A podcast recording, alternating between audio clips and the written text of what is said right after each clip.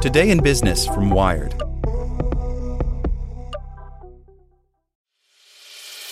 As a longtime foreign correspondent, I've worked in lots of places, but nowhere as important to the world as China.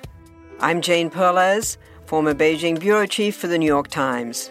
Join me on my new podcast, Face Off US versus China, where I'll take you behind the scenes in the tumultuous US China relationship. Find Face Off wherever you get your podcasts.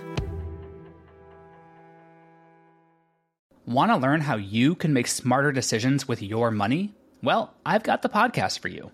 I'm Sean Pyles, and I host NerdWallet's Smart Money Podcast.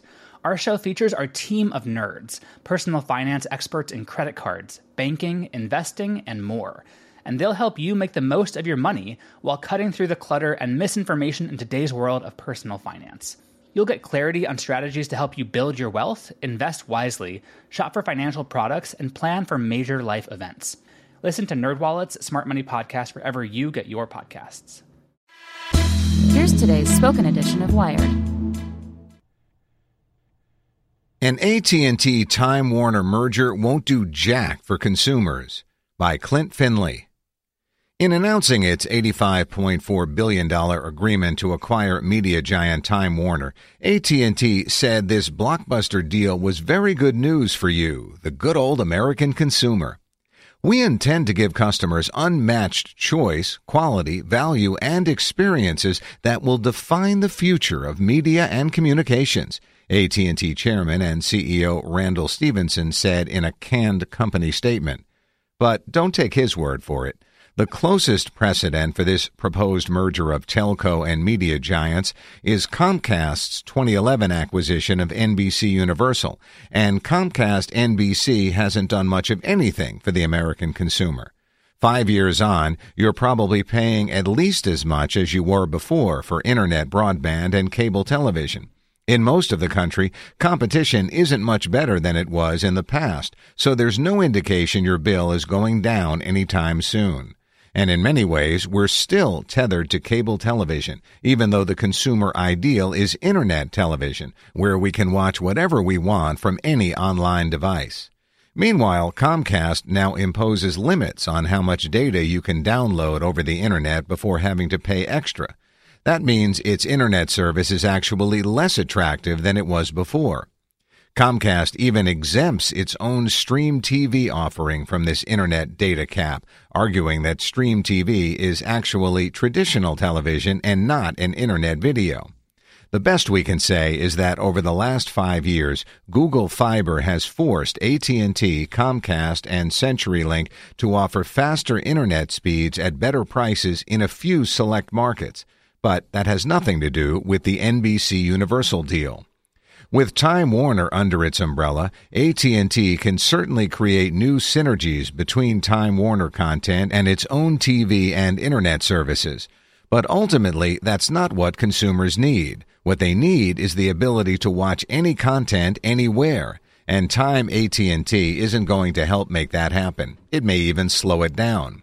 For the most part, if you want to watch live TV over the internet, you still have to go through traditional pay TV providers like Comcast. Sure, you can watch some shows on Netflix or Hulu, but if you want live access to the same content you get on cable or satellite, you only have a few options, including Comcast's Stream TV, Dish's Sling TV, and Sony's PlayStation Vue, and none of them give you access to all the channels you can get through cable or satellite. AT&T argues that the Time Warner merger will help it compete with cable providers like Comcast while reducing prices by shifting the cost of content to advertisers instead of consumers. And this makes some sense. Doug Brake of the policy think tank Information Technology and Innovation Foundation, or ITIF, is somewhat optimistic about the potential of a combined AT&T and Time Warner to create new mobile-centric streaming TV options by bringing together AT&T's know-how and Time Warner's content. But the deal could also hurt competition, says John Bergmayer of the advocacy group Public Knowledge. On one hand, Time Warner and AT&T don't compete head to head, But on the other, Bergmayer says, bringing Time Warner under the AT&T umbrella could hurt the market for internet television.